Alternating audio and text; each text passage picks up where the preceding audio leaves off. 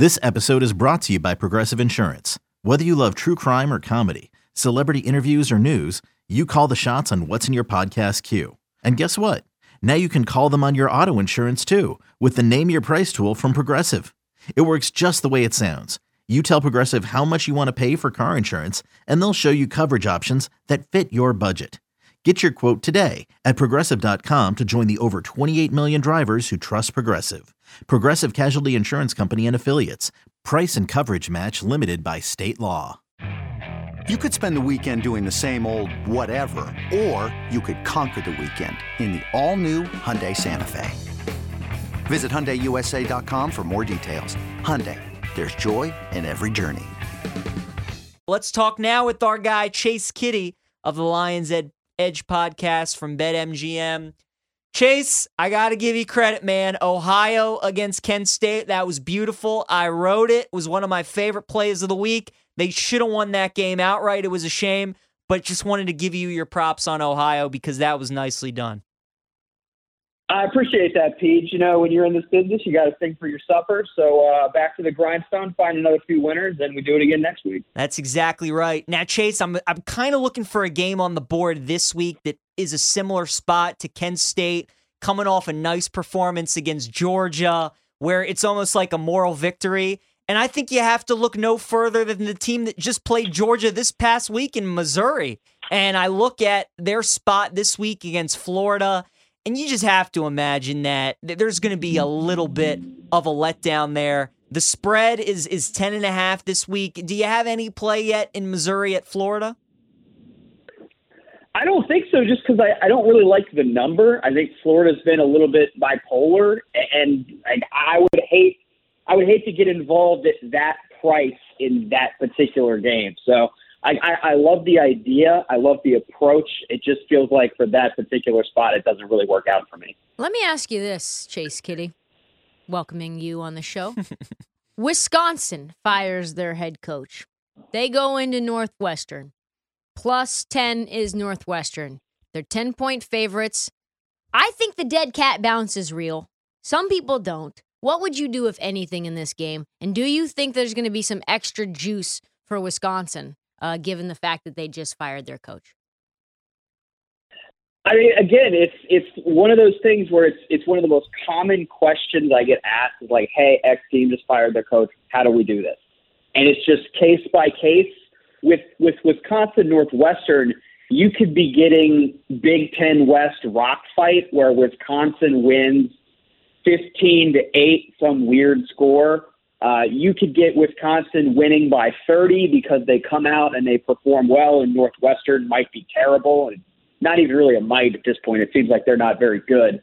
Uh, or, or Northwestern could do something weird because it's Pat Fitzgerald and they win outright. So I, I mean, no feel for that one at all, to be honest with you. Chase, game I want to get your thoughts on is the Red River rivalry at the oh, Cotton you took Bowl it right out of my this mouth, weekend. Peach. Trista, this is the game. It's I, me, it's me and Peach have a show bet a oh, little bit. We do. Oh, you're riding with Texas. I yeah, I think I am. I just think Oklahoma stinks. Yeah, uh, fair. I mean, they they do if you watch them play the last two games, but. Chase, I really like Oklahoma in this game plus seven. I think I'm even going to sprinkle them on the money line. And the theory being, I just feel like really the last decade in this series, these two teams, it seems like one of them always comes in trending up and one of them always comes in trending downward. And the team that's trending downward usually plays really well in this matchup. So, for that being the case, I'm riding with Oklahoma plus seven. Your thoughts in this game? Well, you're definitely right about the historical angle. Uh, and usually the last 10 to 15 years, it's been Oklahoma who's really up. Uh, they played some tough game in the first half of the season, uh, or they played Kansas State early and they lost a game, but they're like four and one and still ranked in the top 10. And Texas is doing Texas things. They're somehow ranked 23rd, but they're two and three. And then they play at the Texas State Fair at the Cotton Bowl and it's a one score game, even though Texas was like a 19 point underdog. Like that's the stuff we see all the time in this game. And it's interesting that the roles are kind of reversed in this spot. Oklahoma is the most last place, the most talked about last place team in college football right now. It seems like they're 0 2 in the Big 12. And it's not like they lost to world beaters, right? They, lost to Kansas State and TCU, who were both labeled, I think, correctly as dark horse candidates. But if you're 0 2 with losses to TCU and Kansas State, that's very different than being 0 2 with losses to Texas and Baylor. So I think that the number here and the evolution of the number is the key part to watch because Texas opened here as three, and professional bettors came in and just murdered this number, flew it all the way up to seven basically overnight, and that's where it is here Tuesday night. It's it's pretty much consensus seven. I lean toward the Longhorns just because I think Oklahoma has real structural structural problems, uh, but it's a rivalry game, and, and to your point, like you laid out, like this is a game and a matchup where we see a team that's trending down come in and get points and cover, even if they don't win outright. So for that reason, I think it's it's ultimately a no play, but I lean Texas pretty firmly. All right, let's talk about Tennessee at LSU. An oh, interesting line. I was going to ask him about that one. We're just on yeah, like the same sync, wavelength today. Tennessee minus three. Uh, the total is 63 and a half.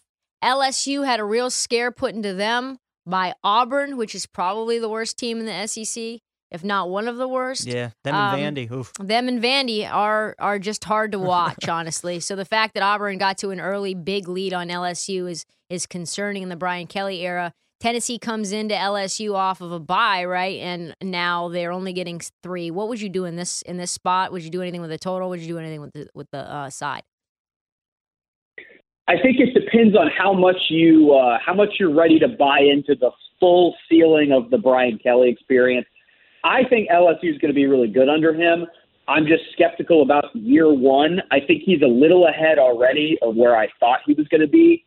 LSU plus three. I think anytime you're looking at those threes, and maybe more so in the NFL, but still, I think three is it's not quite two and a half, and it's not quite three and a half but it's a number where the sports book is, is sort of tacitly manipulating to feel some kind of way about the favorite. And so what I've been doing the last couple of years is anytime I see a two and a half or a three, I kind of instinctively trend toward the dog in that spot. So for that reason here, I would think about LSU. Uh, I think they could win the game outright. I wouldn't be terribly surprised. It feels like Tennessee is not going to get all the way through here unscathed to the Georgia game. So this could be a spot we know what happens at LSU uh, when you when they get those home games. This is a 12 p.m. game. It's not a 7 p.m. game, so it is a little different there. But I would not be surprised if you go down to full throated Baton Rouge and uh, you take an L for Hendon Hooker and the Vols. Yeah, Tennessee at Bama next week. Yeah, just go ahead. Really quickly, would you would you play the under in this game, 63 and a half? The reason I ask is because LSU, you know, only giving up around 14 points per game, which is eighth in the country. I kind of like an under, but not necessarily because of a, a defensive statistic. I think anytime you have those like SEC, yeah. I know Tennessee is not an SEC West team, but anytime you have those out west Central Time 11 a.m. kicks, I think the under is just sort of naturally the spot to go on. I just would be a little nervous taking an under with Hooker at this point because the, the way that offense has been rolling.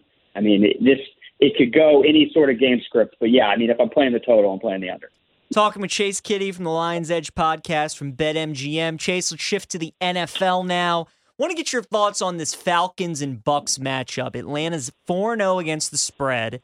Tampa, as we know, they've lost two straight games, two big games, too, right? The Packers and the Chiefs, two games that they circled on their schedule that they got up for. Now they're back home again, third straight home game. They play an Atlanta team. Both these teams, two and two, tied atop the NFC South and the spread keeps ticking up towards the favor of the Bucks. They're minus nine now.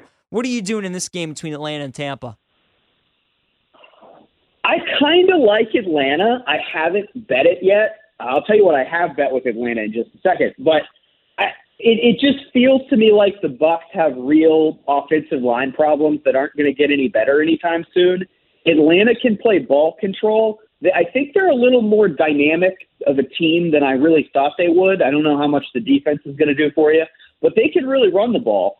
And I think if they play ball control, if they keep the ball away from Brady, you could keep this to a one-score game.